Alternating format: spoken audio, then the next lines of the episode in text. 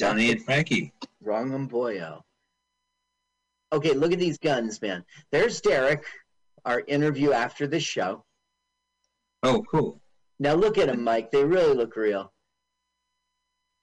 Did he I mention where? Did he mention where the guns came from? No, he doesn't know. I'm ruining that interview. I don't care. All right. Well, yeah. It's all that by now. Speaking of new hats, check out their hats. Yeah, that's a that's an old hat by now. That's 83. He goes, Oh, yeah. what's, with, what's the grave digging gear for? Oi, Yeah. oi. You've seen Shallow Grave. It doesn't end well. Empty lot. well, that's where they're supposed to meet. Oh, right, the vacant lot. Right. So this is February, so there's no Christmas trees in that lot. All right. Crimbo trees. Holiday special.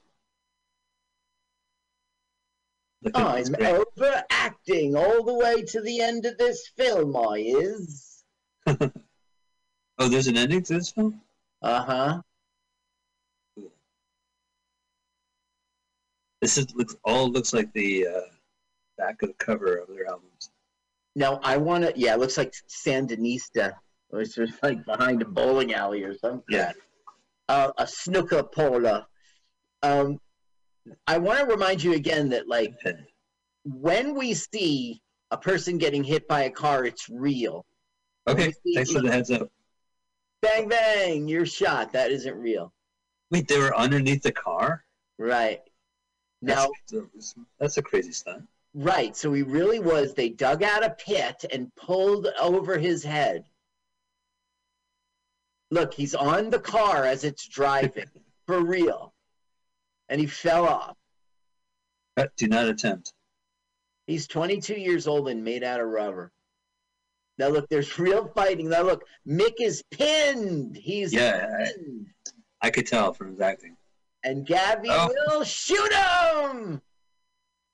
No, no, don't shoot. Don't- Don't shoot. Please, I got one more soliloquy in me. Now there's all this smoke. It was Yeah. it a fog machine? Because if not, that means the car is doing that. Yeah. Is carbon monoxide inside the car? I yeah, I, I can't see that it would be that amount. Don't you think it's the other roadies just smoking pot in the van? Now look, she shot our hero, Paul. And why? They're friends. Right now she's gonna shoot him? She's Oh. he's laying there dead. Yeah. Gabby has shot everyone. She Gabby. shot three people. Yeah. Now look, kids either are- they passing tobacco or a joint? It could be hashish. It could be. Look And- at the and tobacco. carnage. You see the carnage, and here comes our Yeah. blind guy. That's the end of the story. The end. Thanks for coming. Please just leave the theater for the next showing. Now, why show these kids sharing a cigarette? Why showing kids watching a murder? Right. Oh, it's deep. Now we're back to our dude. Yeah. Look, he's vaping. Yeah. This could happen to you. Don't do, don't steal drugs. Oh, That's all she Oh. wrote. wow. Carl, oh my god. You've seen this movie eight times. What'd you think? Uh, I reference it. enjoyed this movie because it's really a snapshot in time. This is really like the last two seconds before the clash completely fell apart. I, I I agree. Like we've seen a lot of Rockstar movies. We've seen Given My Regards to Broad Street. We've seen uh, the Pet Shop Boys movie, and you know I've seen other ones with. Uh, this one's probably the best. Like it was really well done, and it wasn't you know didn't outstay its welcome. It was it was a pretty cool film, and I have to give it for Point Blank for mentioning that this film was on YouTube, and uh, it was great that we were able to get the guy to talk to us. Uh, but yeah, it was it was good. It was worth it. I'm sure it's better with the music. it, yeah, it was only 16 millimeter in black and white, so it's just going to be the quality it's going to be. And the lighting was not done in a professional manner at all. So you know what I mean? Like there was budget, but it wasn't really spent on like somebody really produce and direct this. So, but the thing is, it really is Ladbroke Grove in the day, and it really is the their scene. All those people. So, Carl, we are going to listen to your post uh, movie interview Right. after uh, we wrap things up. Ladies and gentlemen, I want to introduce a gentleman who appears in this film. Okay, he was a drummer for the Raincoats, a wonderful band. I, I just checked them out on YouTube a lot. They're female fronted. Kurt Cobain has great things to say about him. He was a member of the Soul Vendors with Joe Strummer, uh, with Richard Mole, you know, from the 101ers. They had a regular gig every New Year's Eve in, at the Tabernacle in London, Powis Square, I think it's called. Uh, he grew up in West London, lived in France, lived in Trinidad. Now he's a full time resident in the United States in New York. Let's welcome Derek Goddard. Thank you. All right, Derek, how are you, Hello. man? I'm good. You also did a bunch of work with um, a woman, I cannot pronounce her first name. Her last Cherry. Yeah. Yeah, The, the internet brags about her being pretty big in the 80s. yeah. So She was. were- I think she was a lot bigger in in England. uh-huh. You know, she was one of the early hip hop um, stars at the time. You know. Yeah, really fashionable. Lots of pictures Yeah. with her with Don Letts. Yeah. Uh, lots of. She was a, a good-looking, charismatic lady. Yeah. Uh, she also played with the Slits. Do you remember? Mhm. Do you know the Slits? Yes, I do. Absolutely. Yeah, She was also in the Slits Okay. prior to sort of, you know, going solo and. Now you appear in this film, and and I thank you for joining us. We're going to pick your brain and learn so much about this. The first thing I want to know is. This came out on the Essential Clash, like a 2003 release, which Right. is sort of a compil. Did you know the film would be a part of it? Well, it was kind of like, a bit like um, Gabby, um, Joe's former partner. Um, I bumped into her and she was like, "Oh, you know, it's out and blah blah blah," and um, she was the one who really informed me. She was heavily involved in the editing of the film. Right? She appears in the film. Um, Yeah. I think she's still in the UK right now. Uh, I think she's married and working for some sort of holistic company. Uh, Right. Do you still stay in touch with her? Um, not since I moved to America.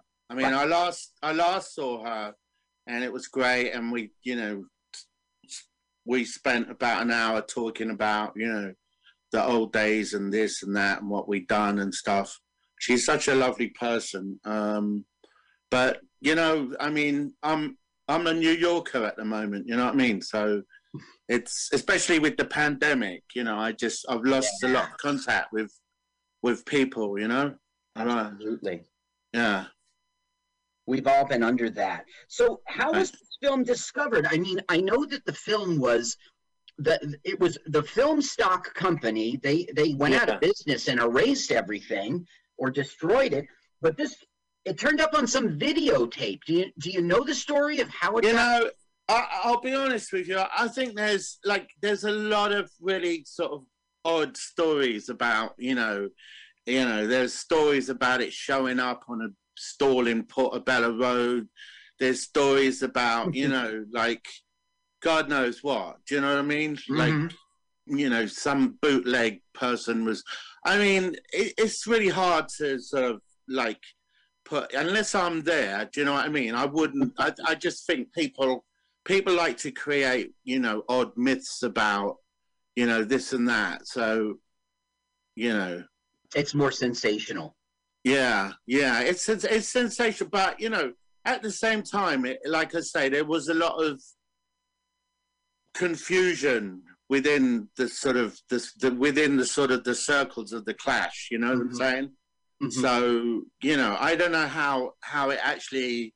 Do you know what I mean? It, it, it it would be weird that you know you think about it. I mean, it pops up and somewhere, you know, when somebody didn't do something, and all of a sudden it's on, you know, the greatest hits of the Clash. You know what I'm saying? It's, yes, I do. You you just don't know the process, you know, and and yeah, it's. uh you know, it's uh, it's a it's. Uh, I'm just saying, you know, people like controversy and people like to, you know, m- make up this and that. hmm You know, So, So- you had heard during the filming, you had heard that this was going to be like played during a live performance, like like uh, the Clash would be in front of it, and it would be playing on a big screen behind them. That was the story you were.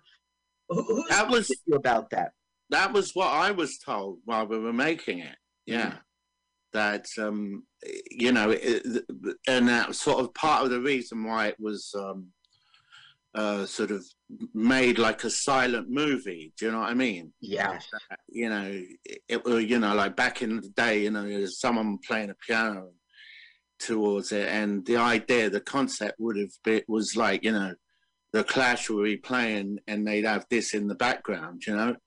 Yeah, and the I- thing is, I just Yeah. wonder what would be the emphasis. Like, would people be going to see the film because they got to watch the interstitials, and then like you just have to be doing an instrumental, or people going to see the Clash and it would No, just no, no, my my idea was they'd be going to see the Clash, hmm and it would be played in the background. That would have been great. That would have been terrific.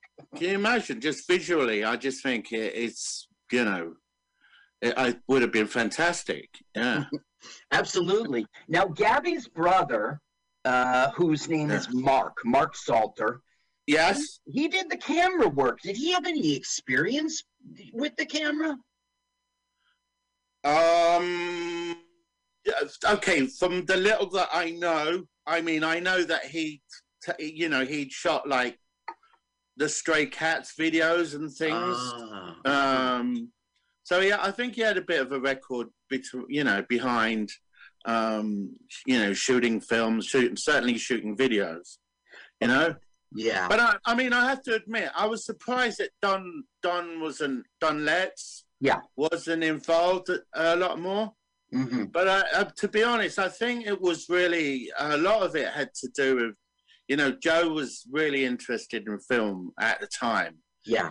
and I think it, I think a lot of it was a sort of vehicle for for Joe to kind of experience the making of a film, and and just see how much he could learn from it. Do you know what I mean? I do. And you had Yeah. said on uh, Baker's, the Baker's uh, blog, that uh, you approached Joe like, hey, let's make some music. And he said, oh, just joking. He goes, I hate music. I'm into film. Yeah, yeah, I'll never forget that. I mean, you know, you know, I'm like nine, you know, I'm like 20 years old at the time. I'm like raring to go. I'm like, let's get in the studio, and you know, they they'd rented the stu rented a studio with a kit, and I used to go there, and but you know, and they'd sort of like they ended up sort of giving me like all a you know load of Clash tunes to learn, you know, but I was like, come on, man, let's play together. That's what groups do, right? Right, of course. Um, but but you know, Joe Joe had the sort of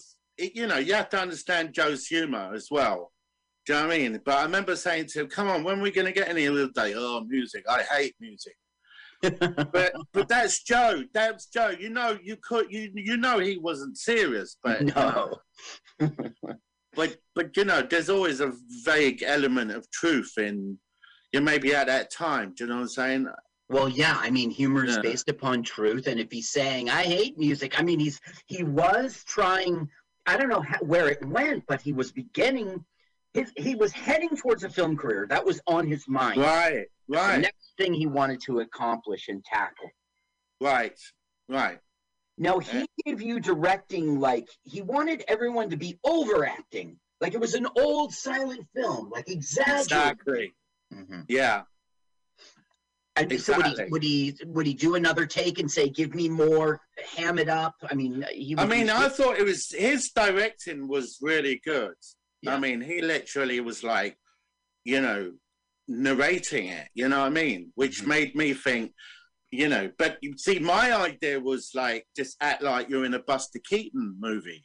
Yeah. You yeah. know what I'm saying? Even to the point where I was moving like, like, you know, like extra fast. Yeah. You know, like when you watch those movies, they like, they all look like they're, you know, like, you know, on 78 and part. You know what I mean? They were like yes. moving really fast. You know what I'm saying? Like, so I thought it. You know, I thought it was that we were supposed to act like that. You know, but everybody was acting like pretty just normal. Do you know what I mean? Yeah. Was and, it uh, you who was on the bike and you run into the mobsters? Yeah. Yeah, because I get a little sense of that in that scene, and then you running up to tell them that everyone's, you know, Socrates is meeting with all the mob. There was like uh, overacting and moving quickly, and Yeah. Yeah. yeah. And it, and it's also it's supposed to be you know sort of you know slightly comical as well. Do you know what I mean? absolutely look But, at you know, Nick's just like even the like the gangsters were like extra gangsters. Do you know what I mean? And Yes. you know, you know, we were like just you know, like punks in the gangster sense. You know, not just punks in the clash sense. in the know. punk sense, right? yeah, in the punk sense. now you've complimented his directing here. Uh, The thing is, some reports on the internet says that there. It, okay, we all know that there was no script, but but some reports on the internet say that he made it up as he went along. I don't believe that. I think a full story was in his head. Don't you agree? I agree. Yeah, Joe. Joe wasn't. Uh, you know, he he just what he was. Joe always wanted to be professional. Mhm. You know what I mean? By Mhm. about everything that he did. I I got the impression. You know, but um, it's not something he would just make up on the spot. Right, Man, and the There was too much going on. You know. it had Yeah. to be composed in his head. Yeah, Yeah. him to Yeah. And if you look at the title cards, the interstitials in between and what they read and what people are saying, it had to have been the script is not the word, but he knew what he was going for from start to finish. Um, the, you know, the, the blind man being in the exact right scenes, giving the guns, being there in the end. Clearly, Joe knew his story. Right. Absolutely. Okay, the title of this film is Hell W10, which I'm told is a postal code of zip code for Notting Hill. But was it Hell or Hill? H I L L? No, hell. H, you know, hell in the in the biblical sense. And that was legitimate. That that was a well, hell is like hell in West Ten. West Ten is like you know Ladbroke Grove. Ah, Yeah. okay, okay. Yeah, yeah. So so so what is the postal code? The postal code is just W10. Yes, I get it. Yeah. Now I get it for okay. Yeah. Now it makes sense. yeah. Postal code is it's kind of a bit like a zip code. You know what I mean? Yes. Yeah. Now, after the shoot was over, like it seems like okay. First of all, the Clash were off to go to the US Festival in California, but did people ask about the film? Because I mean, when is it coming out? Uh, you know, Gabby, Mark, and Joe were editing. Uh, Did, were people, or, or was there just too much craziness in the band and people kind of forgot about it?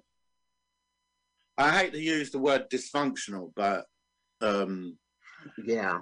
you know, like you know, like again, you know, I was a twenty-year-old kid, like asked to, you know, and initially, you know, I played, like I say, I played with Joe for you know three years in a in a in a, you know, we do these gigs, we do this gig at you know New Year's Eve. So Joe, you know, Joe had an idea, you know, like, but it was kind of for me, it was kind of weird because it's like you know, it was like hip hop was was really kind of um was like on the scene and it was kind of a bit like it was a bit like you know do you go left or do you go right or do you continue down the road you know what i mean Right. and I, Mhm. and and you see it was like mick mick was really you know f- falling in love with hip hop you know and Yeah. you could see that with bad you know like the way bad i knew that you know and so but but joe was kind of a bit like you know i want to go back to the roots of of it you know what i mean Right. i, I want to go back to the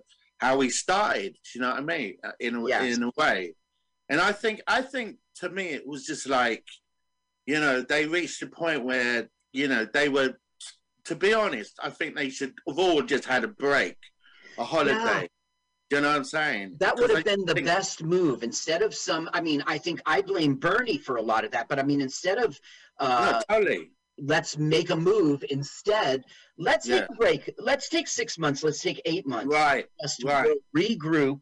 Dust will have cleared.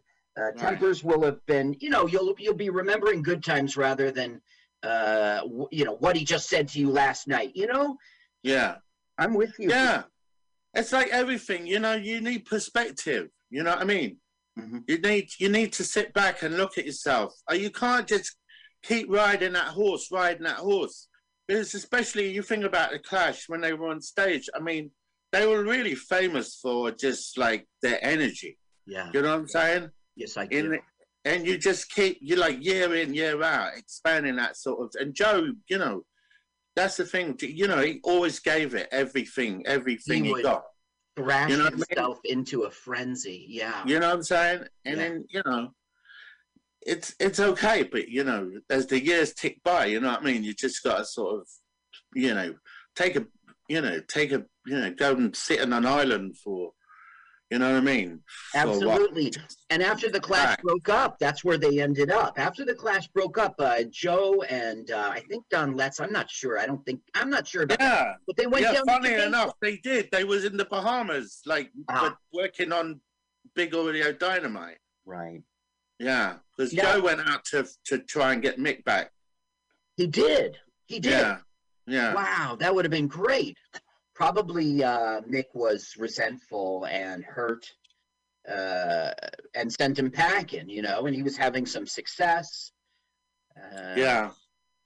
I think I think he just you know, you know what the the thing is, you know, Mick was really the music guy. You know, Joe was the lyricist. He was, you know, Joe for me is like a poet. You know, Yeah. um, and and you know his character was you know, you know no one could have you know changed like his vocals was very special.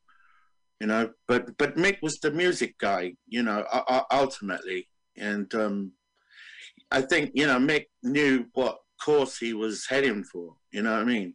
Well, he And absolutely was the and- and- musical one. Sorry. He absolutely was the musical one. You can Yeah. hear it on the first album, the harmonies he did in the background, the guitar licks he did that weren't jamming, but like aiding the song.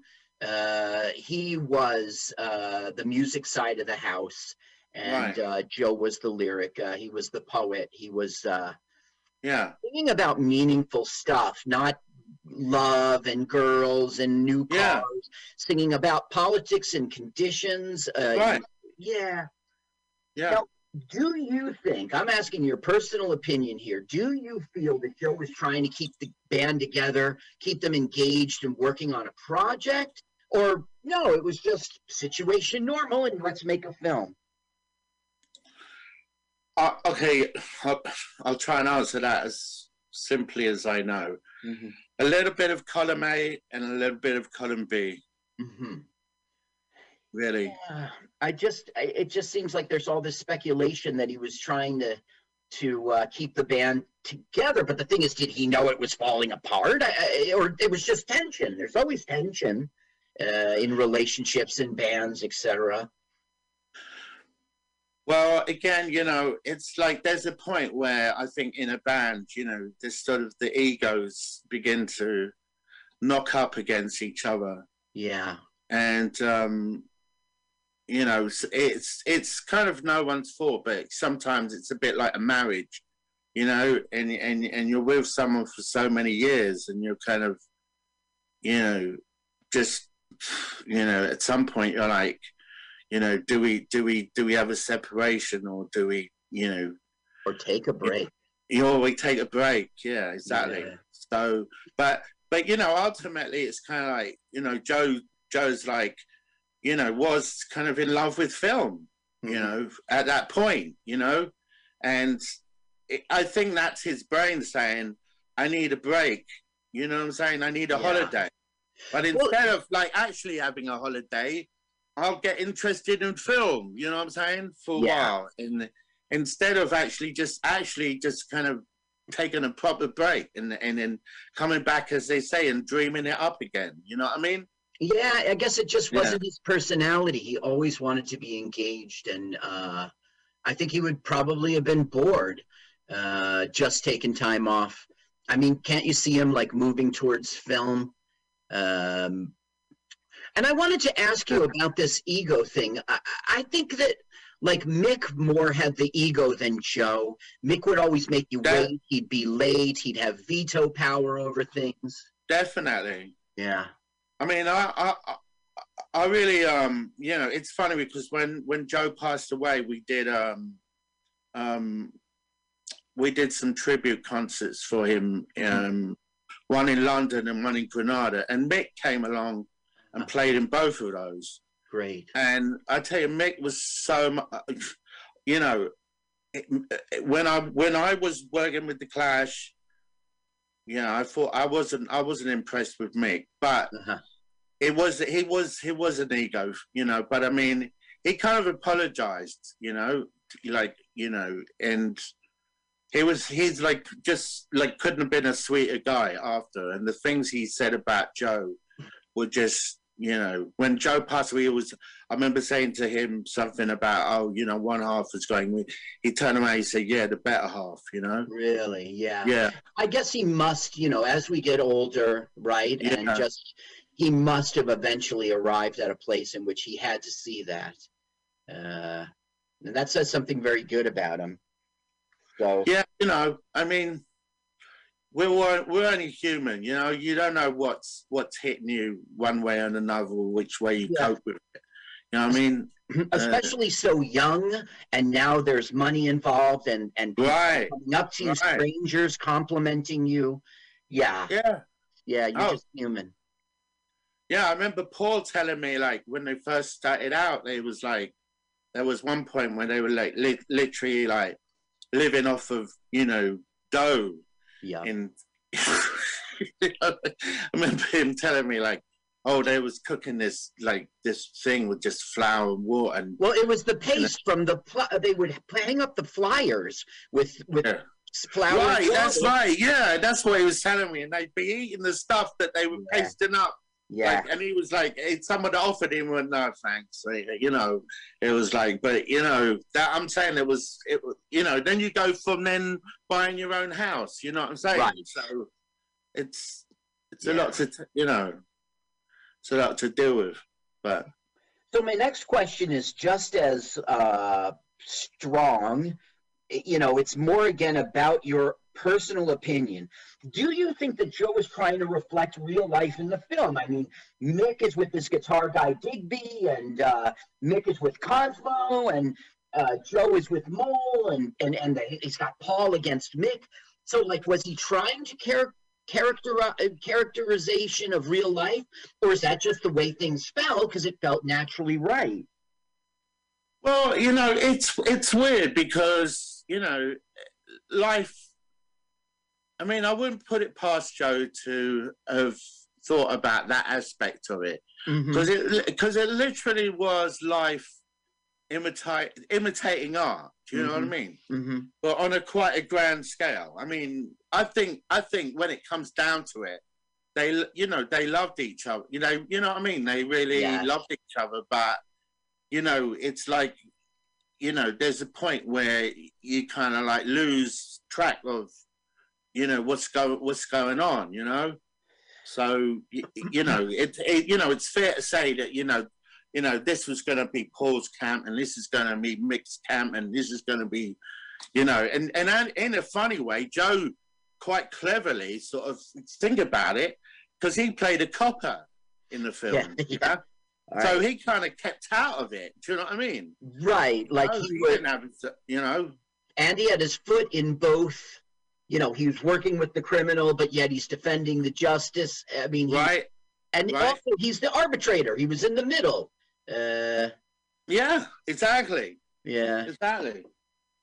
I guess it has to be that he absolutely uh, was trying to uh, put everyone in their role and in their place in the um, in the relationship. I guess it Right. has to be. Uh, we can't ask him, but I wish we could because it's so clear. So, okay, so now Bernie Rhodes, he like rejected the film. He thought it was stupid. I mean, did you see him around at all during the filming? I saw him. I'll be honest with you. I saw him once. Okay. Okay. I got to meet him once, and and um, it was because it's kind of weird, you know. We were. It was the very last day of filming, Oh. and um, we were like in and we were in Camden, and and he met and he was like, he was asking me about like who my favorite drummers were, and I was like, you know, I was like Elms, you know, all these jazz people, and he was like, oh, and it, he made a really funny um, comment. It was like, it was like, oh, Joe would have. Just what Joe would have said, you know. He said something like that. I Mm. can't remember. And it was Interesting. it was really odd, you know. But um, but um, yeah, that's all I. I don't really remember. I was, you know, I had a I had a few that night, to be honest. Yeah, um, every night, apparently, according to the internet. Uh, apparently, Joe was. Uh, it wasn't props; they were real drinks. Uh, Yeah. Where there's drinking, they're drinking.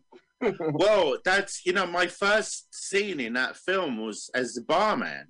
Yeah. You know, and like, it was like it was like you know, I had no idea. This is the first time I'd been in any movie at all. But he stocked the bar with proper booze. You know what I mean?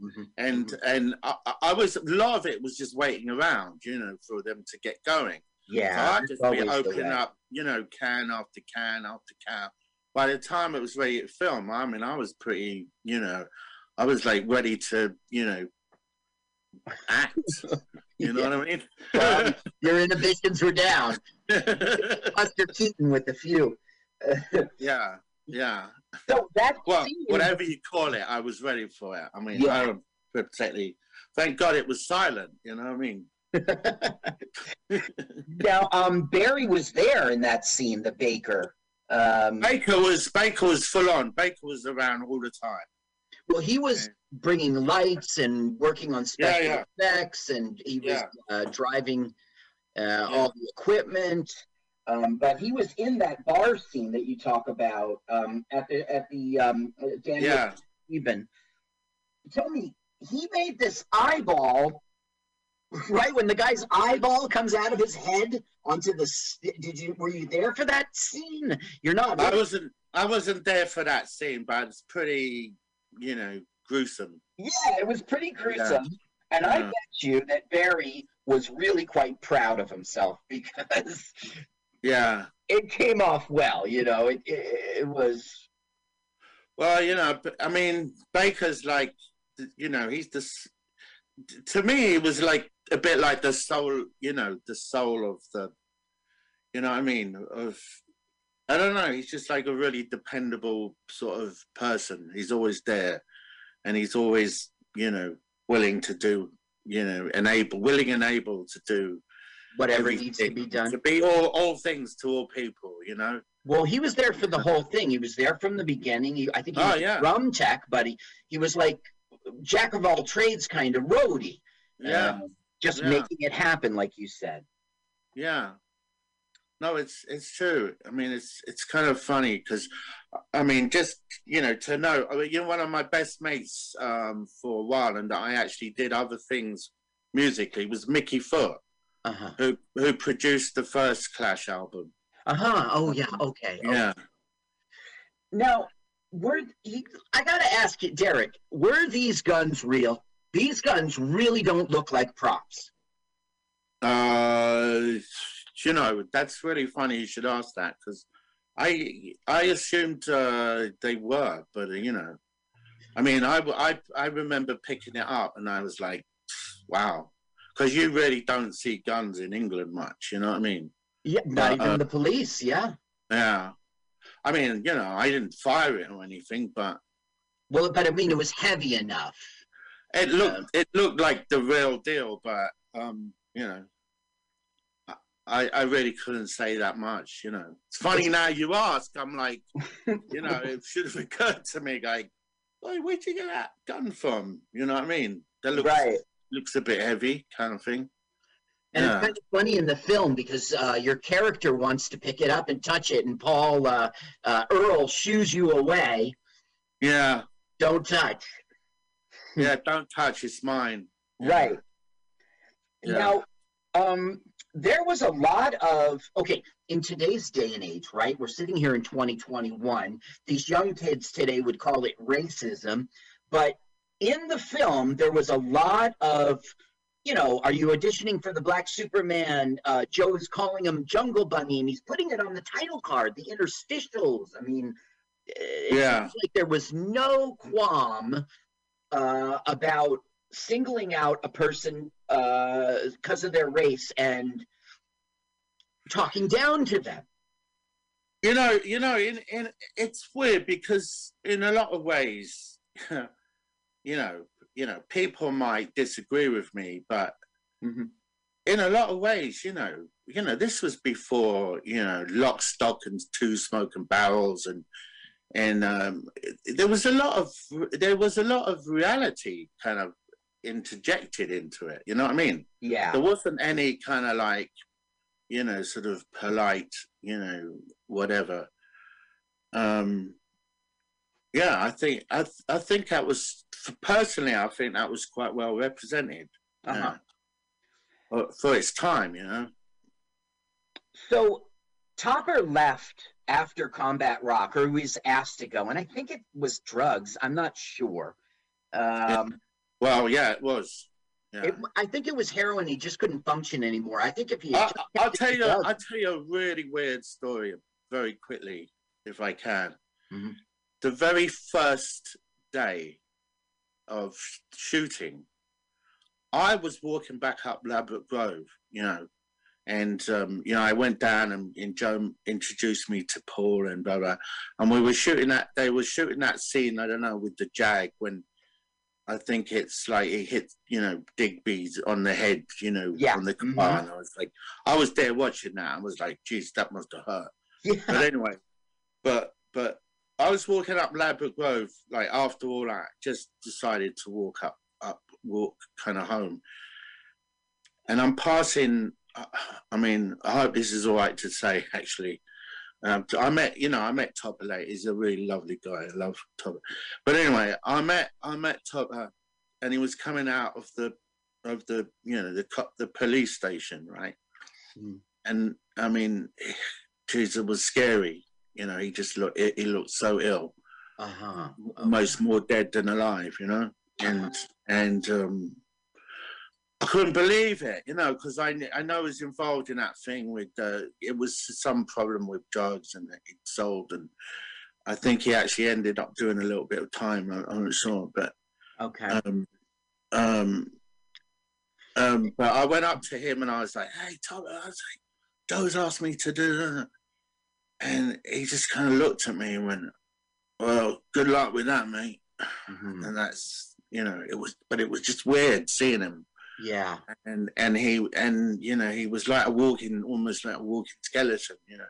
It was Well, that's scary. the thing. I think it's just clear that he couldn't continue. It wasn't that they wanted him out at all. Uh, he just wasn't doing the job, and they've got shows to do, and they've got uh, places to be, and you just can't disappear. And uh, so, Yeah, but yeah, but you know, at the same, t- again, you know, it's kind of weird that they like fired him because, you know, my my idea is, I said, and I said to Joe, you know, it's like DNA. You know, you can't you can't just replace somebody. Just you know, people think drummers are just like you know people who make noise. And it- no, it- no, you know, No, sometimes you get the impression, even as you know, I'm a drummer. Yes, But, but a sort of popular belief is that oh, you just replace, you know, like that's why machines are now coming. You know what I mean? It's like Mhm. drummers were replaced with machines, and and it's a popular idea that you know you just. But what they forget is that you know drummers have soul. You know what I mean? yes, And and Topper, you know, Topper had soul. You know, he had he had all that kind of you know. And and you can't just you know just replace like I said i remember saying to talking to Jones like DNA you can't just and really what they should have done again you know if in my for my two cents you know just just take a break everybody you know get Right. Topper some the help he needed you know he needed Right. to go to rehab properly you know what I mean and and and and, and then you know if it took a year, if it took two years, whatever, how long, however long it took, Right. you know. But I guess the the, the the wheels of rock and roll need to keep turning, you know, because it's the record company needs to be paid, you know. yeah. we gotta sort of release. You know, so you get caught up in it, no matter how idealistic you think you are. You know what I mean? It's uh, it's just how it goes, you know.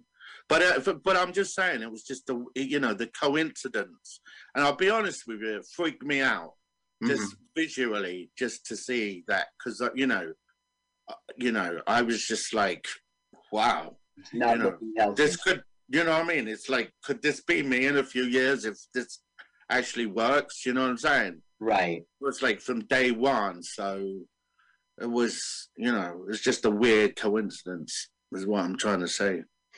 Now, I was listening to that Our Time Is Now podcast out of Ithaca uh, with a friend, a coworker of yours. Oh, yeah. um, you had mentioned that Joe was kind of grooming you to be the drummer, and but like then recruited this Pete Howard. Don't you feel like there was an opportunity missed there? Um, I know you were with the Raincoats, uh, but I think that you had returned from that, and you were playing with Joe. Uh, do you, Well, well, I, I- I mean, I, I'll tell you, I'll tell you honestly, right? I'll Mhm. tell you honestly. Um, Joe was recruiting me, and he and he kind of, you know, and and I and I recorded with with Mick, you know, um, f- for the backing track. I did some, um, I did some drums and some percussion and that, uh, and um, but you know, to be like I say, uh, the, the more I, the more I kind of went into it, the, the less I seemed to belong. I, Ah. I started I started I started out feeling really riled up, like this is going to be fantastic, and I had that you know energy of a sort of twenty year old kid, but it, you know I kind of you know I began I, I had more and more problems saying you know how do I fit in, how do I actually you know I mean I, I guess I was caught up in you know it- with I don't know just like from where I come from which is more of a kind of reggae hip hop, like, you know, you know, I'm Jamaican background, you know what I mean? yeah. And and and and I, uh, well, you know, for for me, it was it was kind of like you know, because because there's it's not just like when you like around the clash, it's more sort of a, an idealistic thing as well. It's a kind mm-hmm. of you know what I mean. There's a there's a kind of you know there's a kind of politics and there's a lot of things to consider, you know. And I was always thinking like, how do I how do I fit, you know, in do you know, do I fit in in Right. This? You know what I'm saying? And again, you know, when I started off, I was like, I could see how this could work. yeah. But the yeah. longer I was in it, my soul was kind of being depleted by, well, they can't even talk to each other. How the hell am I gonna, you know, know, gonna kind of, you know, make sense in here, You know what I'm yeah. saying? And then when I found myself going to the studio, that was, you know, that that it was there for me to learn all the stuff and make preparations. I was like, I'm sitting on, you know, listening to, you know, um, Kosmo gave me a tape, and it was just like, oh, learn the Clash, and I felt like I'd I'd been playing with live band, you know, a live band, and I'm like, I'm now sitting in a studio on my own, playing to a tape, and I'm like, oh, just like taking the wind out of my sail. You know what I'm Yeah. saying? Like I need people to feed off of. You know what I mean? and like Absolutely. and and having played with Joe, it was really weird to think that he couldn't even get his backside to the. Sorry, I don't want to sound disrespectful because Sure. I love Joe, but you know, like you know what I mean. Just that well, he let's come on down and let's make some Yeah. music. Yeah. Yeah, so I was just feel like the longer I was in there and the more experiences like I, I had like that, I was like, oh man, I'm you know, you know, it's kind of like, what am I here for? The beer, you know what I mean? Right. You know, but um, you know, but I was getting paid and stuff like that. But it was like, you know, wh- what are we about anymore? What is this about? Right. Really, you know? Well, by 1984, you were already uh, back with the Raincoats doing moving, uh, you know, drums, bongos, congos. Well, well, to be honest, to be honest, the Raincoats was again was coming to an end. So you know, Oh. part of me was like, you know, was was wasn't sure about which direction they were going. okay. and I was pretty much just like a session, you know, person for the with the raincoats, you know, Mhm. and um, you, you know they were they were I think from listening to their stuff now, I think they were experimenting a lot with you know their sound, you know, and it was like Richard Dudanski and me were we were just like you know really great friends, and and it was just like you know we you know we're basically like have given a chance that we could just play together. Do you know what i mean? And he Yes. and again richard was in the 101ers he was the original you know drummer for the 101ers you know and um you know public image and and and stuff like you know. But but we were just great mates. And so you know that that was given the you know that was the chance to do that really. But i went on i you know very soon i went oh, after that i was i went on to play with with nina who was she was in that band basically Yeah. yeah Now, when you were on Our Time Is Now podcast, you relayed this great story about uh, Joe showing up with the boombox the first day you even ever saw him, uh, playing disco out of it. Uh, Yeah. But you went on to, I don't want to steal that guy's thunder and have you retell that story, but you went on to talk about how he was, he was not pretentious, but yet at the same time, he knew he was a star. Um, yeah. So there's that song cheapskates and he talks about that in that song you know he going out to hear a tune and what are you doing here? You're supposed to be a star you know? Uh, can you talk about his it seems like he straddled a fence right? He he knew he was a, a big deal but he also knew that that was a conditional thing that he had gotten some fame that that he was just a mate he was just i'm using I'm, I don't mean to use that like I'm not English, but he was just a, a friend and just a, a a person from. He Well- wasn't pretentious, while at the same time he was aware of his fame. you know i mean i i I get the impression you know like you know certain people lap it up you know the fame thing and and they're all about that you know. Mm-hmm.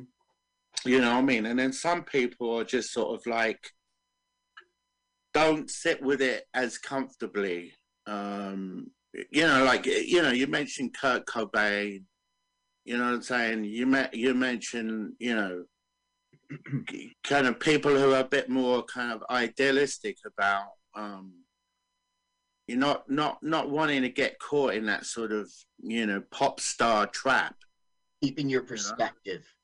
yeah Yeah. yeah, Right. and i mean joe was just about like just trying to be as real as he could you know Mhm. but but you know it it it can't be i don't know it can't be easy because you know in a way you're you, you can i can see sort of almost slightly schizy schizoid you know parallel to being wanting to live like this and yet as soon as you step on the road you know everyone's like oh there's joe blah, blah, blah, Right. you know what i mean like this you know is is a star you know what i'm saying Listen, I want to thank you for being on. Um, Yeah. and I really appreciate the insight that you've given us. so let's keep in touch yeah Yeah. We are going to be back next Sunday, and you can listen to us first on Mutiny Radio, two o'clock. You can get our podcast by subscribing to LWAFLMOYT. Carl, the movie next week is an Australian film from 1972. It's called The Adventures of Barry McKenzie. Okay. The Adventures of Barry McKenzie. Yes. Just type in The Adventures of Spud McKenzie and then change Spud to Barry. And what year again? Again. 1972. Billy Okay. Jack time. Great. And I do see a trailer, and I could blast that trailer for us. Okay. Perfect. All right. You uh, you want to play along, or should I just go? Um, yeah, well, go ahead. Yeah, you tell, tell us what is the channel. I don't even know. I just think it says very uh, the Adventures of Barry McKenzie, tr- 1972 trailer. Okay, okay. Count us off. Three, two, one, go. Listen, mate, I need to uh, smash the boots. You know, strain the potatoes. Uh, can I Great audio. Uh, the name. He's got a great.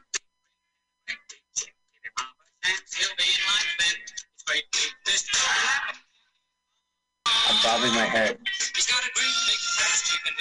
I'm talking like that. Sounds great.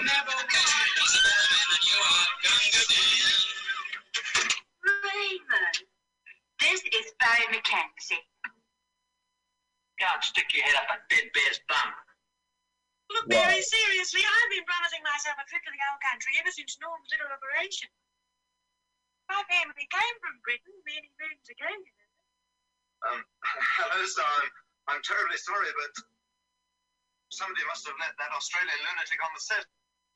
Excuse me, sir. Have you got time? Sorry, sport, a point of established fact at the present period of time, a watchwrist has shaken hands with my wife's best friend. This is a terrible trailer. Australian folk singer, I'll quit this racket.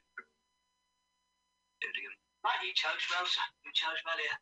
Hey, like it. What needs beginnings for this week? Capital idea. I'll take the boy from my den and put it up. Oh, no, you won't, you filthy old perv. Are you sure this is a trailer? Look, you, the thing of me and I think so. It keeps saying Barry uh, Humphries' name. That's anyway. It's the Lord. Uh, it's Dame Edna. It's a Dame Edna movie. Uh huh. But before Dame, Dame Edna, uh, it was. It's uh, one of the biggest Australian films ever. I'm really excited that there's a version on YouTube. We'll be watching it, so you'll take a listen. You know, spend the week uh, enjoying that great P humor that starts right off. Our P humor, it's two bits. You know, it's just two P. Gotcha. But I Barry have to see. P humor. Yeah, he, he aims high when he does his P humor. Thank you. I've been the love guru, Mike Myers, Yay! with 100 P jokes. So uh, we would love for you to uh, subscribe and check out next week's episode, or just tune into Mutiny Radio. There's some great programming for us and uh, great shows afterwards. So make it a Sunday afternoon. Uh, keep listening to Mutiny Radio. Keep listening to us. Uh, check us out on Facebook and our LWAFLMOYT YouTube channel. Carl, anything to promote? Any uh, what's ups? No, we'll just do carlsucks.com. So check it out, and we'll see you next week.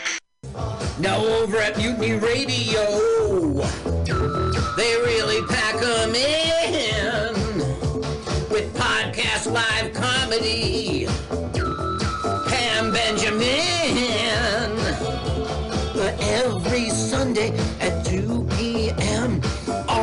Francisco starts at tune in.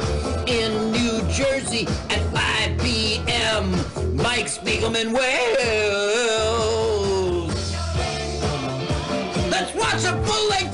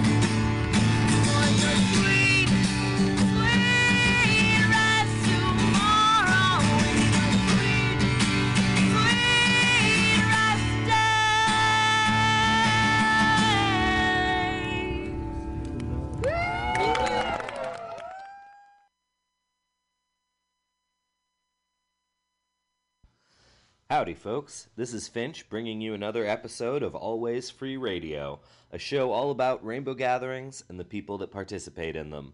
This show airs weekly on Tuesdays every week on Mutiny Radio, the pirate radio station coming at you from the Mission District in San Francisco, California.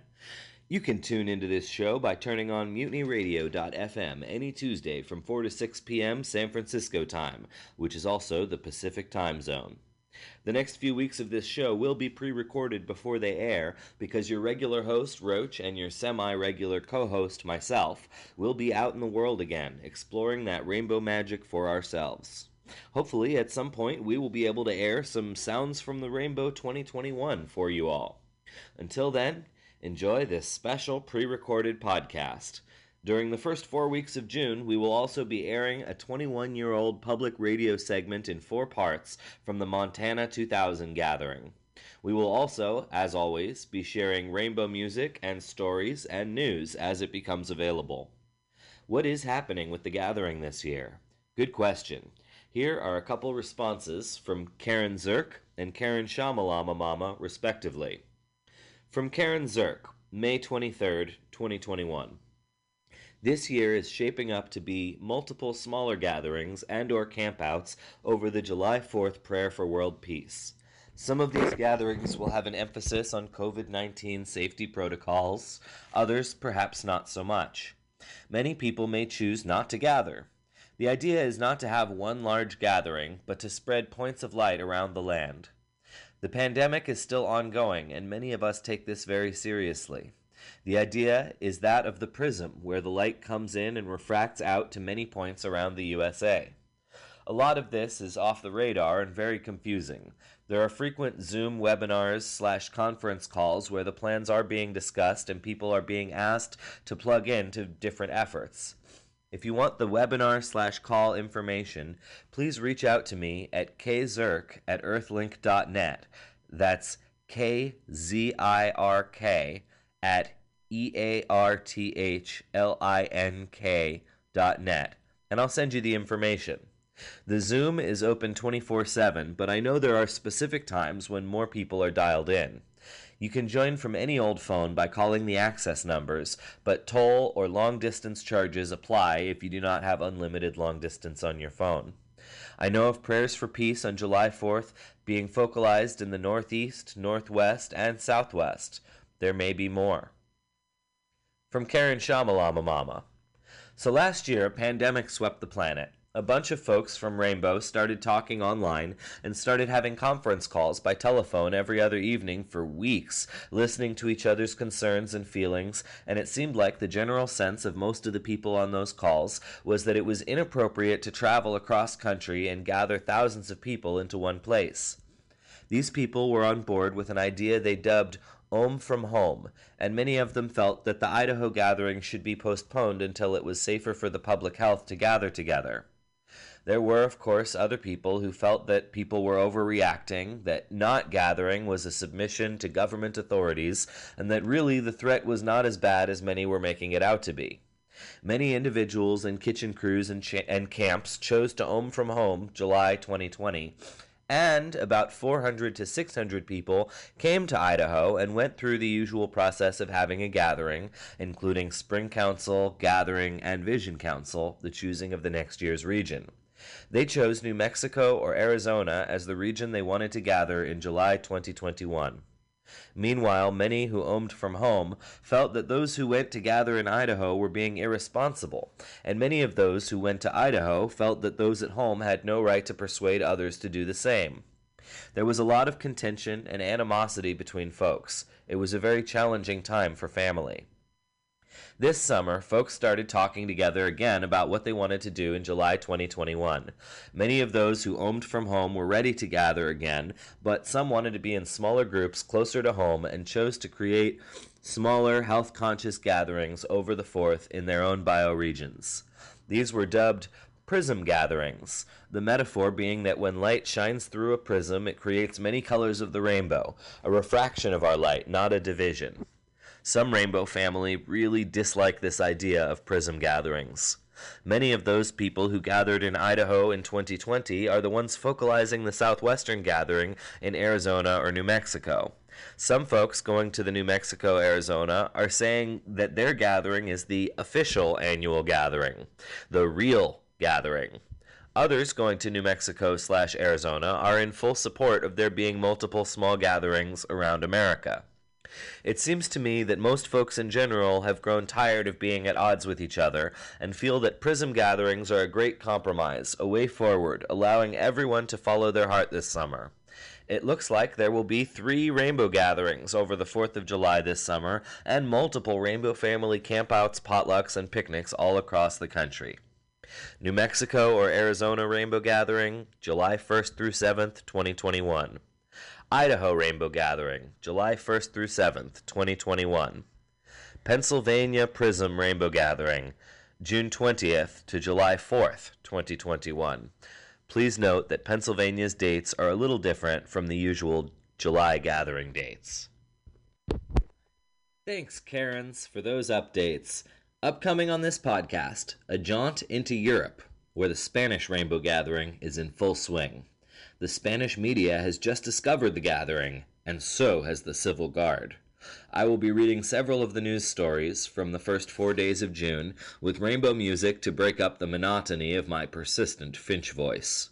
Although I wish I could read all of the articles published about the Spanish Rainbow Gathering, I think I would lose all of you by the end. There were over 15 news articles published by the time I checked on June 4th, and most of them were essentially the same story with only a few words changed. I picked through them and found a selection of news I hope will be sufficient.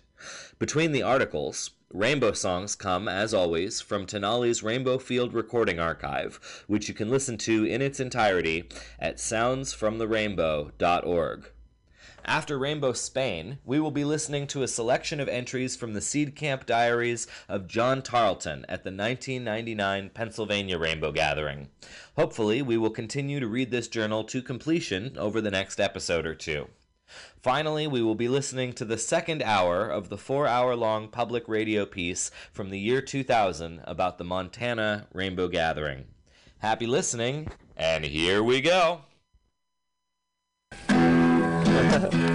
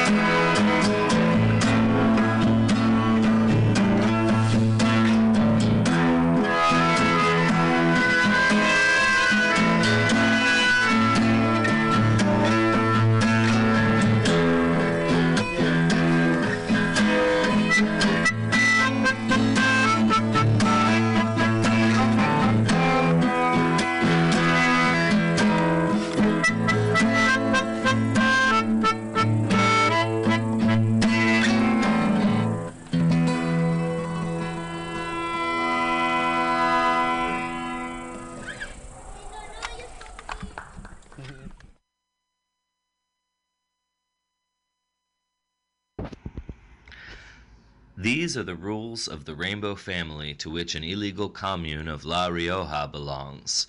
By M.J. Arias on Yahoo Noticias, Friday, June 4th. A large group of people, they estimate between 150 and 200, have been camped for days in one of the natural landscapes that La Rioja enjoys. There, in the middle of nature and more than 70 kilometers away from Logroño, they have already received dozens of administrative sanction proposals for breaking environmental and health regulations in times of pandemic. Those who are there, of very diverse origins, fall within the so called Arcoiris family, which some call a hippie movement with very clear basic rules. When asked what they are doing in the Sierra de la Demanda Rioja, in an area of difficult access with slopes of up to 70% to get there, and having left their car about 4 kilometers away to camp, the answer is that by celebrating a ritual of communion with nature. It started with the lunar cycle and is scheduled to end next week when it is complete. Their presence in the area has aroused curiosity, discomfort in some cases, and all kinds of headlines due to the fact that some, or many, the data are unknown, are naked, and there are minors among those present. To find the origin of this movement of the Rainbow Family, we have to go back to the early 1970s in the United States. Some sources suggest that the seed was planted by two young men named Barry Plunker and Garrick Beck after attending a music festival in Portland. They wanted to unite communes, hippies, and nomads in a kind of apolitical organization of, quote, like minded people on the planet. The point is that the great events of the Rainbow Family is its meetings, such as the one currently being held in La Rioja. They are annual, have a duration of about four weeks, and every year they change location. This is decided at the end of each meeting. They meet and vote where the next year will be held. The first took place in 1972 in Colorado. Thousands of people gathered there to pray for world peace. It was a success in their eyes, and they repeated a year later in Wyoming. The tradition had been inaugurated. There are not many norms in this family. Everyone is welcome. There are no leaders, no commercialism. Weapons are not allowed either, as you can read in some articles about their history and their encounters. Although drugs have been linked to the movement, and someone who was in one of those rainbow gatherings told Vice they received him with a joint, not all of them would be allowed. Specifically, alcohol and synthetics.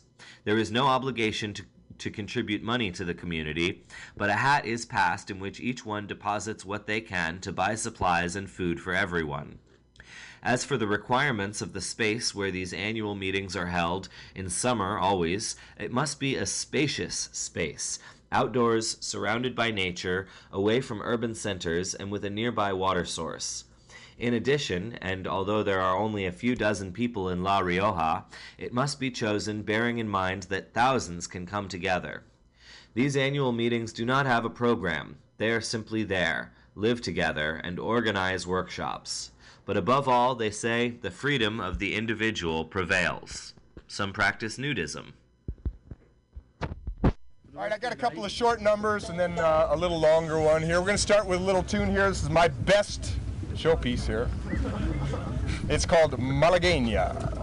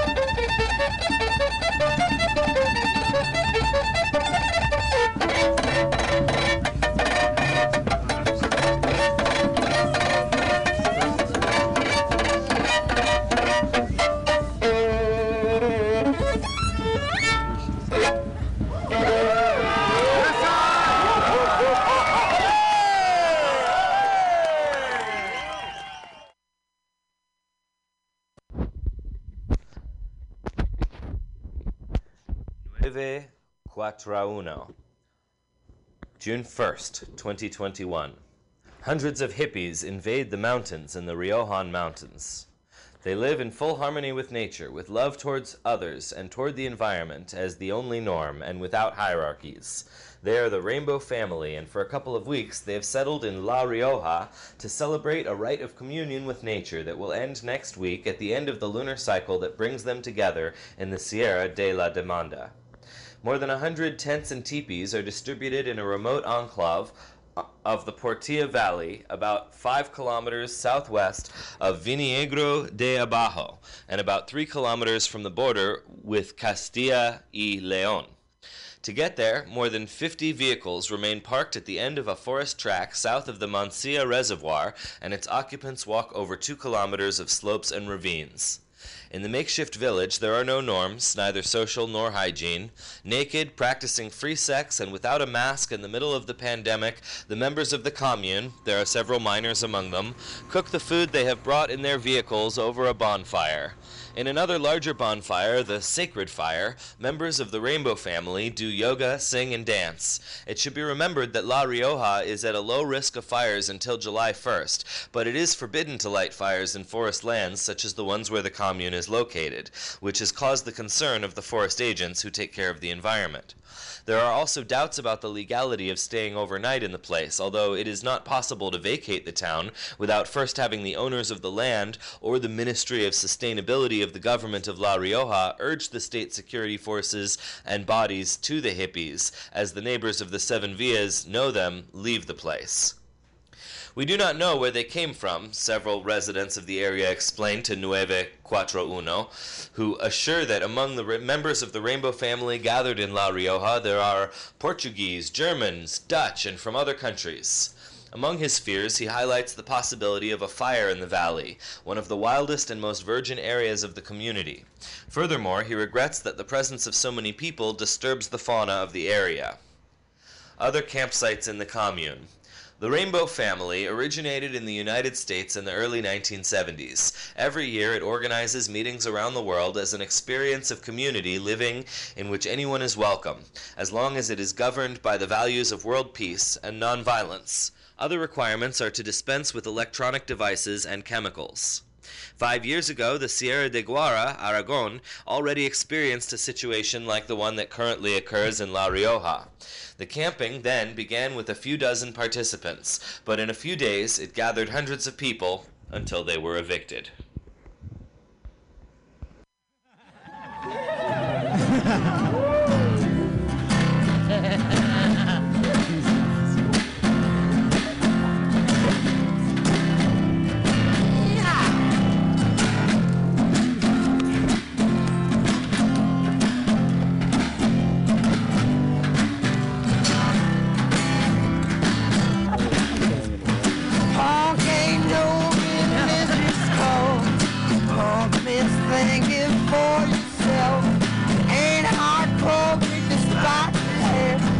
Jock still lives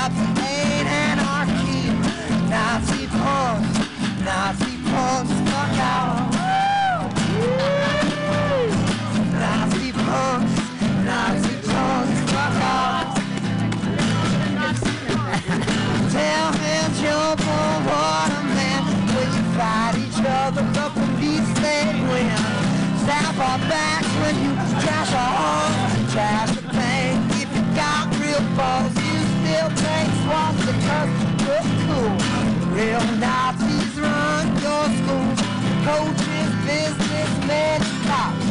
The real like to be the first to go Nazi punks, Nazi punks, fuck off. Yeah! Nazi punks, Nazi punks, fuck off. be the first to go, be the first to go, be the first to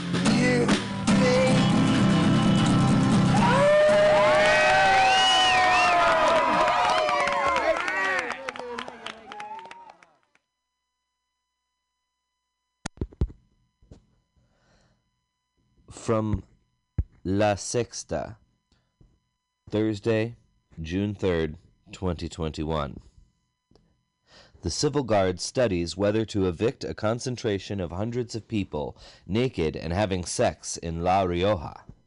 The agents have called social services because there are children in that settlement. It is believed that they move based on the lunar phases.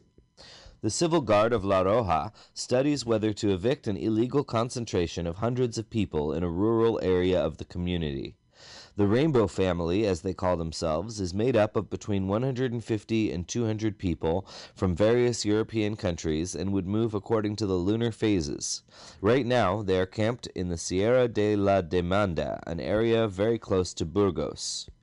The members of this group have left their cars parked on a road located several kilometers from the camping site, which is about 73 kilometers from Logroño, and which is accessible by the mountain after crossing several slopes of 70 plus percent. There they live in the middle of nature with tents. They are completely naked and have sex at all hours. They also do not respect any rule, as confirmed by agents of the Civil Guard who have appeared at the scene up to two times to notify them of various fines for various infractions. Among them, for making a fire in a place where it is not allowed, but also for not respecting nature by occupying forbidden spaces and much less anti COVID measures.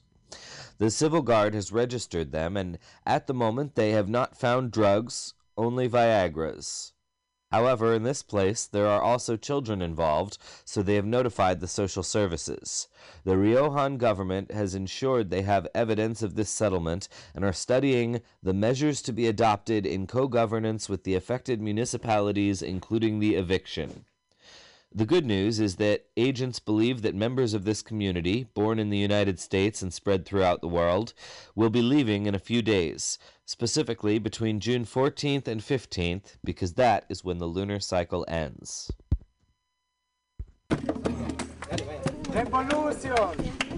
Ok, repite, esto es algo africano, una canción africana que quiere decir que no tenemos límite.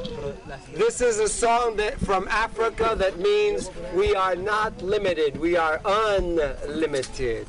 Kilele, 呀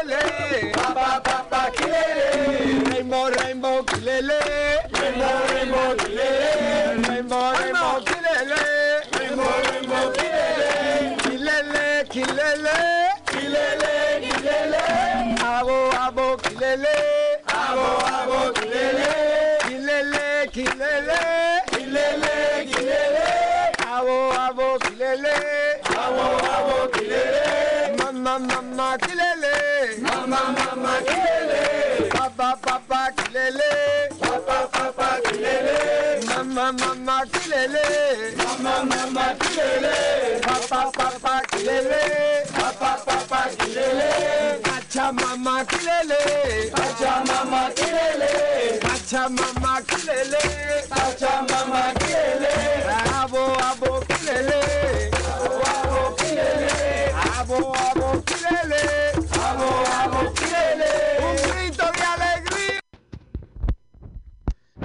Rioja is studying the eviction of hundreds of hippies camped in the mountains, accumulating a hundred sanctions. The Civil Guard of La Rioja has processed almost a hundred administrative proposals to sanction a group of hippies of the Arco Iris family who have been camped in the mountains of the Mancia area for 15 days for making fire, occupying spaces not allowed, and failure to comply with anti COVID measures. It is the Rainbow family, and for a couple of weeks they have been in La Rioja to celebrate a rite of communion with nature that will end next week when the lunar cycle that brings them together in the Sierra de la Demanda ends. The Rainbow Movement was born in the U.S. in the early 1970s, a time when important collective consciousness began to develop. Rainbow gatherings are held all over the world, and as soon as one draws to a close, a council is held at which the venue for the following year's celebrations is decided. There are always volunteers who are willing to scout the area in search of a good location and begin to establish the base. The meetings last month and their start coincides with the new moon. The number of attendees ranges from 50 when held in inaccessible areas to 5,000 in Europe or 30,000 in the USA. As sources of the investigation have informed EFE this Wednesday, this group of people who come from various European countries practice nudism and live with several minors. The participants have left their cars parked on a road located about 3 or 4 kilometers from the camping site, about 73 kilometers from the Logroño, which is access- accessed by the mountain after crossing 70% slopes. On this issue, the spokesman for the government of La Rioja, Sara Alba, has indicated there is evidence of this settlement and that, quote, the measures to be adopted are being studied in co governance with the affected municipalities, including the eviction. The participants have left their cars parked on a road located about 3 or 4 kilometers from the camping site, about 73 kilometers from Logroño, and which is accessed by the mountain after crossing several slopes of 70%. In the makeshift town, there are no norms, neither social nor hygiene, in the middle of the COVID pandemic. It is forbidden to light fires in forest lands such as the ones where the commune is located, which has caused the concern of the forest agents who take care of the environment.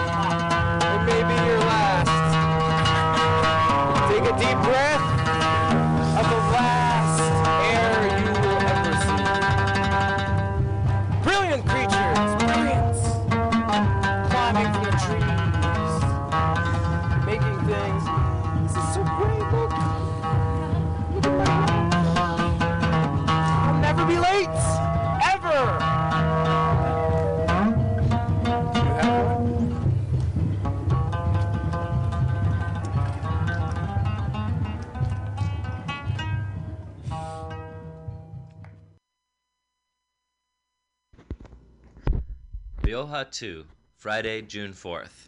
Rainbow meeting in La Rioja. We received the civil guards and forest agents in a circle, singing and dancing. This secluded corner, bathed by the Portilla River a few kilometers from the Mansilla Reservoir, has never been so busy. The last tracks are far from the place, but it is, despite the difficulty of access, a constant trickle of people who come and go in search of a few days of peace and direct contact with nature. It is the Rainbow Gathering, the annual event that the Rainbow family has organized in different parts of Spain, Europe, and the world. It lasts a lunar cycle, and the days pass between workshops in Reiki, yoga, botany, chakra healing, or Tantra. Around a perpetual fire that will be lit while they are there, many tents dot the landscape, and those that have been around the longest estimate that there are about 150 people. They meet twice a day in a circle around the fire to sing and dance. Also, in those moments, they all eat together, always vegan food, and they assure that there is no alcohol or chemical drugs there. They approve everything by consensus and make their purchase thanks to the magic hat. They pass the hat and each one make what they think who doesn't have a little kiss, and with that some go to Logroño or Nájera. There are people of all ages, also young boys and girls from all around the world Chile, Israel, France, Germany, and many parts of Spain, and even Rioja, and you can see them juggling or cariocas, playing the guitar or walking through the place. They ensure that everyone is welcome, although there are those who prefer to distance themselves from those who come to ask. The Council of Visions is now deciding where the next rainbow gathering and rainbow healing will be. The latter is aimed at cleaning, and nothing stimulating is allowed to be done always in remote places and having natural water. Although they admit that they did not obtain the necessary permits for this place, they defend that they always leave the area as we found it, or even better, because we clean it of dry wood that favors the risk of fires. Until at least seven years have passed, they will not return to the same place. The forestry agents and the civil guard have already been in the camp and asked for documentation, but they are still there. We receive them in a circle, singing, and we continue here. And they hope to be able to stay until the next new moon, scheduled for next week. In the area, there are opinions of all kinds. They don't hurt anyone, says a neighbor along the way, although they point out that it gives them respect to get too close.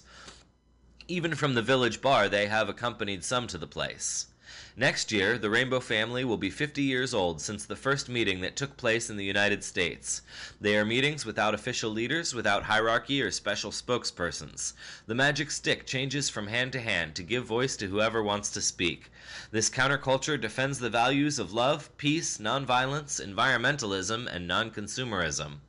Although they are studying the appropriate measures to adopt and have exercised their sanctioning function if necessary, the government of La Rioja explains that the eviction requires the prior complaint of the owners of the land on which the settlement is located, which has not yet occurred and requires a judicial endorsement. Meanwhile, a hundred hippies hope to complete the lunar cycle in Alta Najaria in Rioja.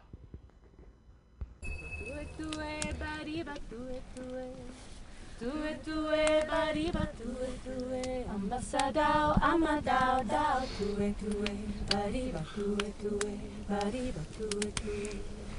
Tue tue bariba tue tue.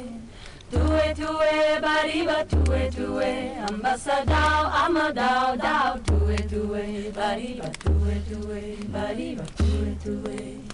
Tue tue bariba tue tue Tue tue bariba tue tue. Ambassadao amadao dao Tue tue. Bariba tue tue Bariba tue tue. Tue tue bariba tue tue. Tue tue bariba tue tue. Ambassadao amadao dao Tue tue. Bariba tue tue Bariba tue tue. Tue tue bariba tue tue Tue tue bariba tue tue Ambassadao amadao dao. Tue tue bariba tue tue Bariba tue tue Tue tue bariba tue tue Tue tue bariba tue tue Ambassadao amadao dao. Tue tue bariba tue tue Bariba tue tue Tue tue bariba tue tue Tue tue bariba tue tue Ambassadao amadao dao Tue tue bariba tue tue Bariba tue tue Bariba tue tue Bariba tue tue Bariba tue tue El Caso, Friday, June 4th. Drugs banned in the hippie village. Police only find Viagra. The hippie town that the Arco Iris family in La Rioja has organized and that has been running for 15 days out of all control continues to grow. Cars arrive from all over Europe as the Civil Guard has learned from the analysis of the license plates of vehicles arriving in the villages near the naturist meeting. The congregants arrive by private car or bus from Logroño, and after parking on forest tracks, they make the last kilometers on foot. The Civil Guard believes there are about 200 people, including adults and minors. While waiting to be clear on how to evict the party, there is outdoor sex, people are naked, and there are minors running through the tents. The police are checking the nearby villages. Although agents have been installed in all the villages on the perimeter, access has not been closed. Officers identify and search the cars. According to police sources, officers did not find drugs in these searches. Yes, they have explained that several of the people who have been checked near the area and who have explained that they were going to the village were carrying Viagra pills. This blue medicine, sildenafil, is a drug used to treat erectile dysfunction and pulmonary arterial hypertension. Surely the Arcoiris family does not conti- consider this drug a drug, even if it is chemical and marked by one of the one of its enemies, pharmaceuticals. That the police don't find drugs is normal too. Among the rules they have published about the hippie town of La Rioja, the organizers say it is a face-to-face meeting. They want to fly high with nature as free souls without alcohol, technology, or drugs. More rules. No doing business. If someone does not comply with the rules and decides to bring drugs or alcohol to the meeting of the Rainbow family, they will not be able to sell them. These rules also ensure that you need to share and, quote, not do business.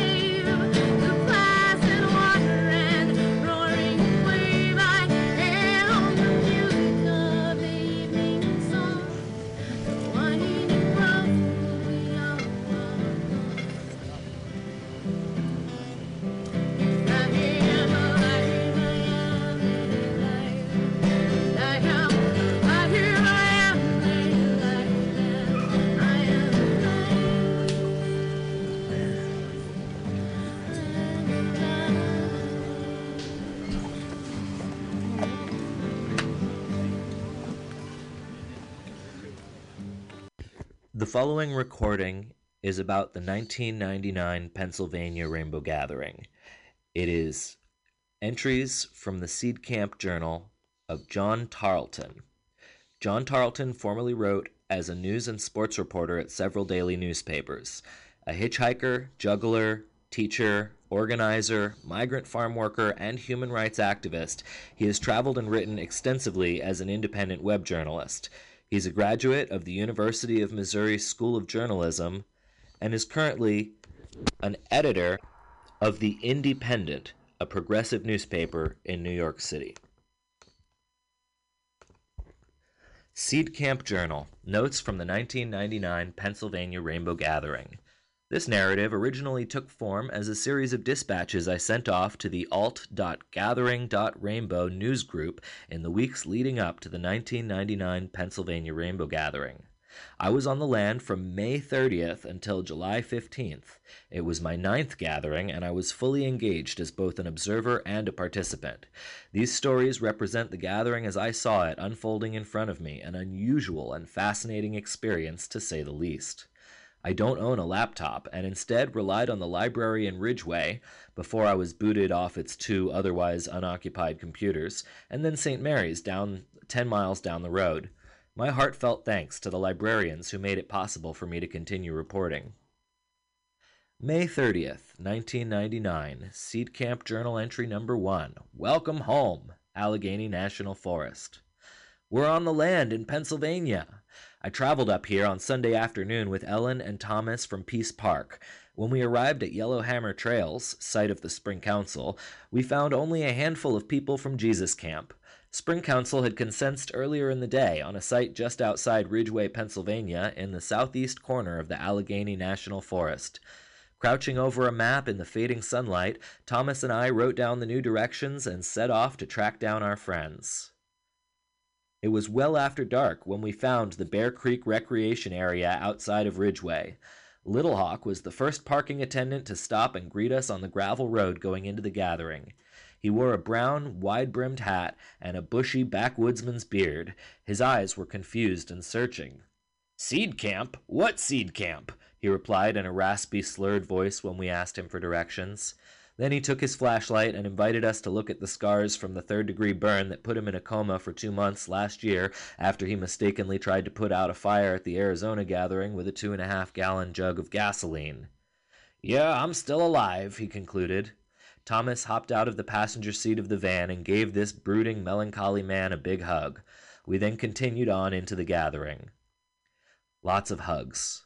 It wasn't long before we spotted campfires and were greeted with hugs. For the first time in almost 11 months, I heard a chorus in the distance sing out, We love you.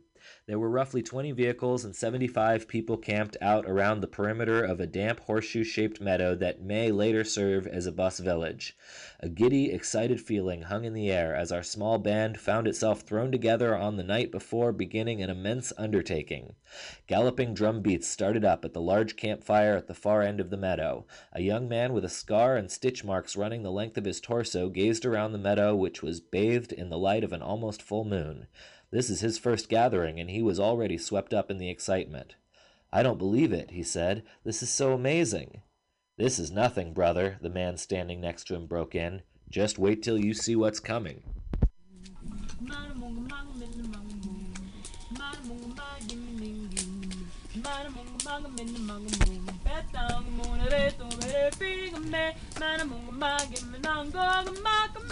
mong mara re ting me.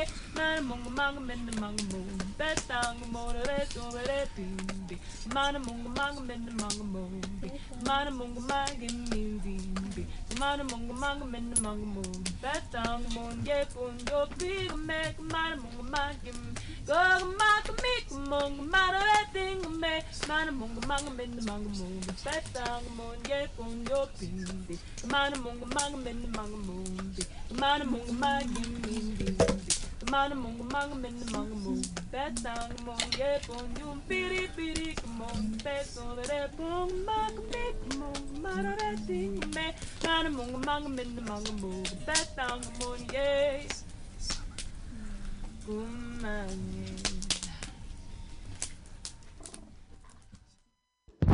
May 31st, 1999, Seed Camp Journal entry number 2 Walking the Site, Allegheny National Forest. I began the day with a peanut butter and jelly sandwich and a slice of watermelon, and I ended it in front of a campfire listening to people reading the poetry of Rumi, the 13th century Sufi mystic. In between, I walked all around the gathering site. Main Meadow. There will be no water shortage this year. The forest is dotted with freshwater springs, and Main Meadow will be near the S shaped confluence of Bear Creek and Little Otter Creek. Walking barefoot in those cool, clear streams, I could easily picture hundreds of naked hippies splashing and lounging about a month from now. There was concern expressed about rattlesnakes that may be living in some of the rockier areas of the site. However, Greenlight has promised to spend a night sleeping with the snakes to see if there is any actual danger. Main Circle will be located in the middle of an enormous meadow. You first see the meadow at a distance while walking in on the trail above Little Otter Creek. It's a breathtaking sight, and at that moment you will understand why you journeyed so far to be here. Ancient mountain ridges rise in the distance, and the meadow itself gently tilts into a bog that lies at one end. The meadow is sprinkled with shrub like serviceberry trees and white plastic tubes that contain dead fruit trees planted by the Forest Service. Twenty of us wandered through the meadow looking for the central energy point. A silver bearded hippie from Woodstock ground scored a turkey feather, and a sister quickly clasped it to a stick that she had just found. The stick was planted in the ground, and we held the first of what will be many ohm circles at that spot. The feather will later be used in council meetings. Who would imagine that an object of such humble origins will soon become the focal point of so many clashing egos? Searching for freshwater springs. Later, I went searching for more freshwater springs with Michael, one of the Pennsylvania Scouts. Scouting is about searching for the proverbial needle in the haystack. It is demanding work, and Michael has been doing it every weekend since April. We followed Pole Road Creek going away from Main Meadow. I sneezed and heard the sound echo up the long, narrow valley. There was a crashing sound, and we caught a glimpse of a white tailed deer bounding through the woody thicket. Though this site is water rich, possible springs are being tested at $36 a pop for excessive concentrations of iron and sulfur. Michael examined the wavy lines on his topo map and the contour of the land around us.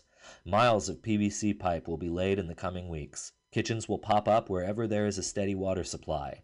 And it all begins when a keen eyed scout spots a trickle of water gurgling up through the soil. So I'm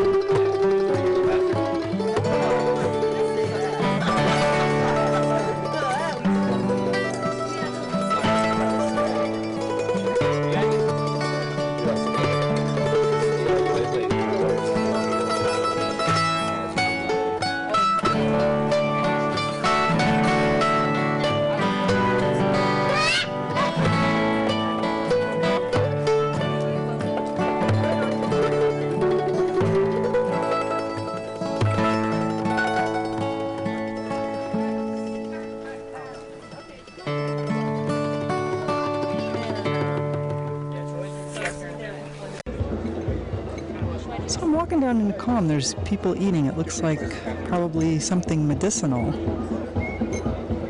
And there's a man treating somebody, looks like a cut on his head, I think. So I'm going to try to find somebody who's in charge. We'll see if that's a possibility. My legal name is Seven Song. I'm working here at the first aid station at the Rainbow Gathering. And how long have you been helping out at Calm? 14 years, 15 years, something like that. What do you do in Babylon? I don't believe in Babylon. I feel like the Rainbow Gathering is as much Babylon as any place else in the world. Uh, there's as much thievery and disrespect. So, what I do in the outside world when I'm not here is I work in, I run an herb school, uh, the Northeast School of Botanical Medicine. I work in a free clinic where I'm the director of holistic medicine. But I really, I'm really, I feel like there's no division between here and there. And where is that located? Ithaca, New York.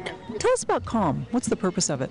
Uh, well, basically, it's the first aid station, and it's trying to meet as many people's medical needs as possible. What does Calm stand for?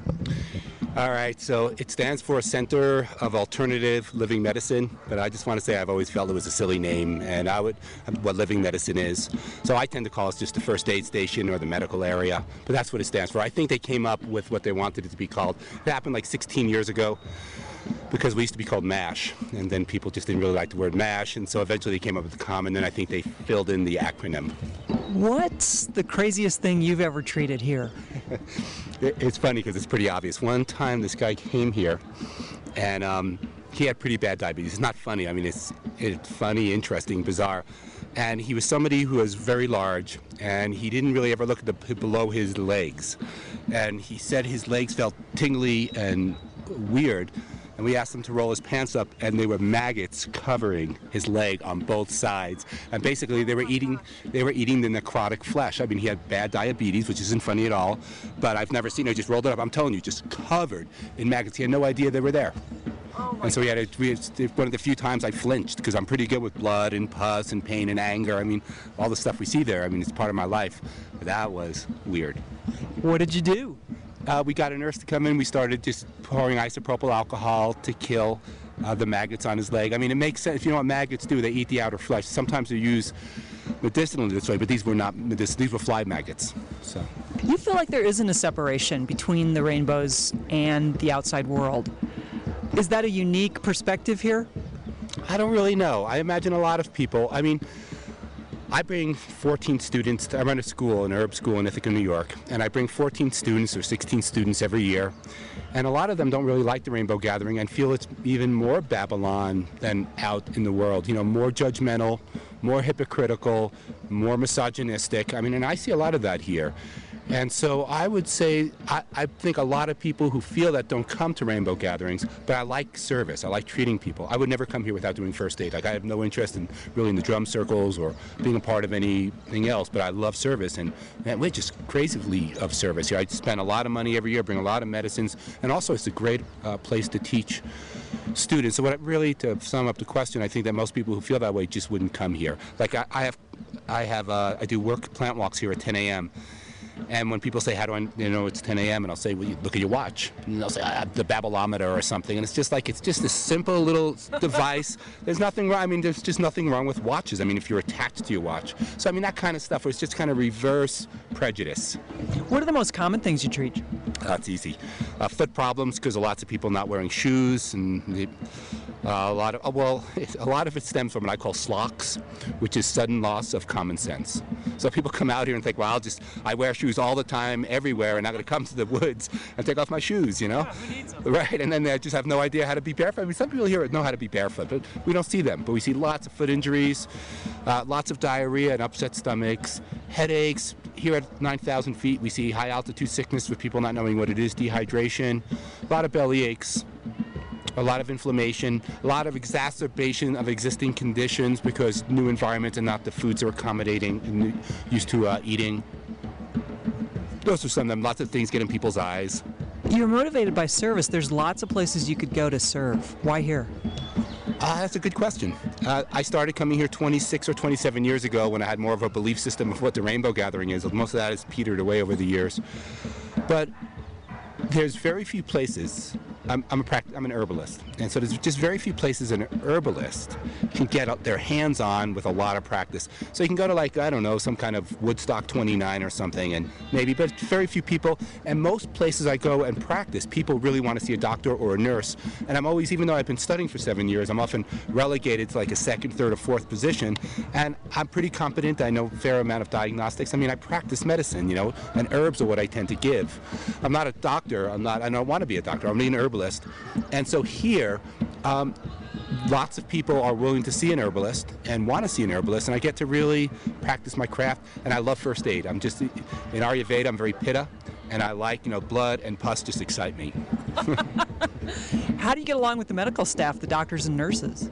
Oh, it just depends. You mean here? Uh, well, here pretty good. I mean, at the past couple years, I'm probably one of the focal points of calm. So if they want to work here, it's usually people, you know, it's these self-select things, you know. So these folks pretty much want to work here, and they know that I'm going to be here. Uh, most of the I mean, most doctors who come here never say they're doctors, right? They just they're having fun. They're not here to practice. The doctors who come here to practice, but we don't generally. Most of the doctors don't spend much time in calm, so I don't. There's not really much tension because they're not really there to do that. You said your belief system has changed since 26 years ago, or what made your belief system change? Um, a lot of things have made my beliefs. I've become much more, I guess the word would be materialistic. I really believe in the biology of life and cells and interactions. The Rainbow Gathering, to me, has a tremendous amount of judgmentalness and, um, what's the word? People, not a lot of critical thinking, a lot of kind of belief in spirituality without a lot of uh, focus and presence and service in the world. And it's not an easy question to answer, but I guess just to become more thoughtful. And for me, I'm just indulging in my belief in science, really. And so a lot of things here have strong spiritual values, and uh, people can have spirituality. A lot of people do have spirituality, but it's not really the world that I'm from. I feel like here we are, we're presence. Let's do what we can without, you know, relying on other deities or other aspects. And so a little more conservative is what I've become um, over the years. And also, I'll tell you, the drug use here makes me crazy. It's just such a, a drug indulgent culture often. I mean, I'm very libertarian and think that drugs should pretty much all be legal, but uh, recreational drugs, yeah, many drugs need to be protected. And so, like that has just altered me seeing really what happens when people obsess over drug use. Not the occasional use of recreational drugs to enjoy themselves. That's fantastic. It's been used throughout history. But here, people come and they just get wasted, a lot of them, without really enjoying the beauty of nature, not being an active part of this community. It always seems like maybe 10 or 15 percent of the people hold up the vast majority. And so, seeing that made me made me very sober when I was young. And like, how do I be a part of that? And I guess all of that leads to a kind of um, like a, a presence on the earth, a physical terrain kind of orientation. I think that's about it. I can go on for hours. Oh my gosh, I could talk to you for hours. This was very helpful. Thank you very much. Thanks for doing this. My name's Josh Fox, and uh, come out here as an herbalist. Where are you from, Josh? I live in the Asheville area, Oh, North Carolina. That's fantastic. You're a volunteer here at Calm, Yeah. right? And um, tell us about the supplies here. What have we got? Well, a lot of what we carry is uh, a lot of herbs that folks have harvested from their areas. A bunch of herbalists come out here and bring their medicines, which could be tinctures or salves or oils or dry plant matter. Then also some other uh, herbs that we harvest here on the site. Oh, are some of these that you found right here in the forest? Yeah. What are these? So these are leaves of uh, yarrow, Achillea millefolium, and uh, it's just a really great antibacterial. It grows all around the country. Good for cuts, burns, stopping bleeding, open wounds. How would you actually use that if someone came in bleeding? What would you do with it? Well, basically do a, what we call a spit poultice. It's where you chew up some of the leaves and the saliva, the enzymes in your saliva activate, break open some of the cell walls, releasing the medicine, and we can just put that plant matter directly on the wounds. That's awesome. Yeah, I've, I know that um, I've heard that, well, animals lick their wounds, right? Sure. And saliva itself is good. Someone told me one time to that I should lick mosquito bites. Have you ever heard that? I've never heard of that. Heard of people using urine on things, but you know, there's really powerful enzymes. digestion starts in the mouth, so just the saliva is the first step to breaking things down, which could be food that we're digesting, or it could be medicine to help get the right constituents out. What are these other herbs? This one looks like, um, I don't know, kind of scraggly hair. What is that? this that? is uh, usnea. It's actually a lichen that grows on dead trees. Wow. That's for the bladder, I think. Um, some people use it for uh, for kind of the kidney meridian, but I tend to use it myself for to control strep throat. It's also strongly antibacterial. Have you seen strep throat out here? A number of cases. Wow. That would be communicable, like, um, right? So it could yeah, spread. for uh, definitely for bigger cases, we'll treat as much as we can, and then try to keep those folks isolated. Um, but even for this is a great herb, even for sore throats, itchy throats, to just prevent strep from coming in, as much as treating it. You've got um, several, what, yards here of um, all kinds of different things. I see some things in bottles, and what else have you got? This looks like, um, is that ginger root? Yeah, we have some full ginger root. We have some over-the-counter medicines that folks donate, different ibuprofens and things. Ginger root for uh, to help with digestion, stomach aches, and also nausea. What's Really- here in the box? These are mainly uh, tinctures, different, uh, so alcohol-based medicines. We'll take plants that won't preserve on their own, and we put them in alcohols, and essentially that will preserve it for three years or even longer, so we can bring different medicines from our parts of the world out here to use with the patients. What motivates you to come and serve at the gathering? There's, it's all like one big family here, and my role, what I've been learning in the last six, seven years, has been uh, healing people with plants. So that's the best way that I can help out the family here. Some are cooks, some uh, dig latrines for people to use, and my role is kind of to work with the plants and help heal.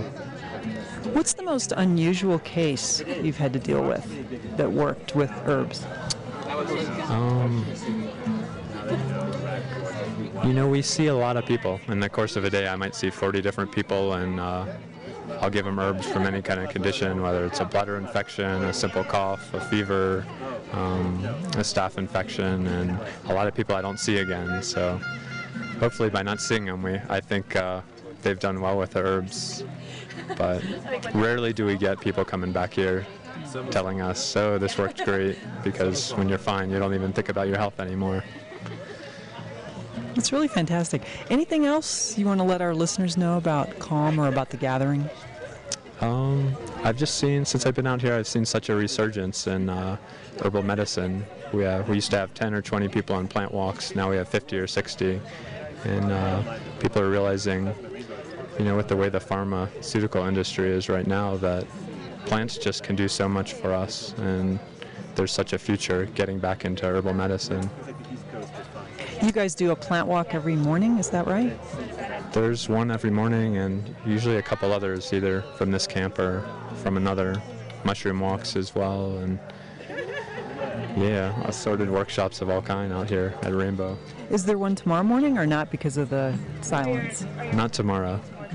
The next day after, they'll continue, and yeah, some of them are more spiritual, some of them are more scientific. Depends who's leading the walk. You've been very kind. Thank you very much. I No appreciate problem. you. Yeah, Thanks for coming out here and exploring. Thanks, thank you. Terriani Riggs. Great. So, Terriani, how many gatherings have you been to? I've been to, this is my 16th national and my 18th year of gathering.